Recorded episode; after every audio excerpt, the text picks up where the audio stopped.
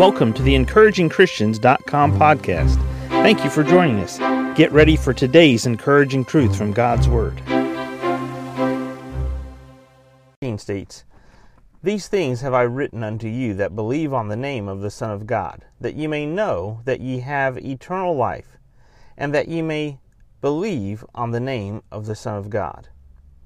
One of the blessings, the most important blessing of being a believer, is knowing that we have our name written in the Lamb's Book of Life. We have a home in heaven that is prepared and waiting for us. We've been born again into the forever family of God, and the Holy Spirit lives within us. All of this takes place the very moment that we place our faith, our confidence, our trust in Jesus Christ and His shed blood on the cross for us at the point of salvation.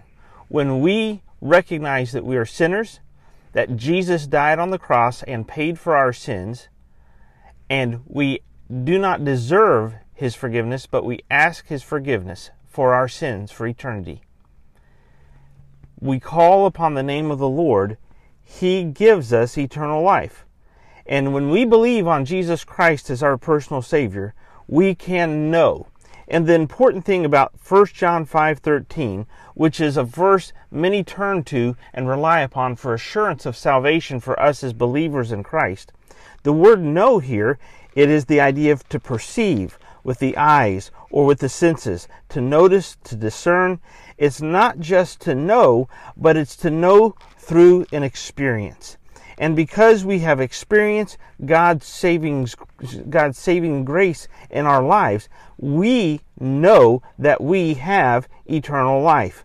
And that's a wonderful truth, believer, to know and to have the confidence in your heart that you have the gift of eternal life. This physical body may fail us, but we have eternal life for our soul, for our spirit. We will spend eternity in heaven with God. As Paul said, to be absent from the body is to be present with the Lord. These things have I written unto you that, that believe on the name of the Son of God. And the name of the Son of God here means all that Jesus represents. Because we believe in Jesus Christ, who He is and what He has done for us and where He dwells right now, seated at the right hand of the Heavenly Father, because we believe on Jesus Christ, we know that we have eternal life. Child of God, have you thanked God recently for that knowledge and for that peace and for that assurance that you know that you have a home in heaven waiting for you and that you have been born again into God's forever family? You may have come across this podcast and there's never been a time that you personally acknowledged to God that you're a sinner, that you know that for your sins you deserve to pay for them eternally in a place called hell. And that according to God's Word, according to the Scriptures, Jesus died on the cross, He paid for your sins, He rose again the third day, conquering and victorious over all sin, death, and hell. And He did that for you.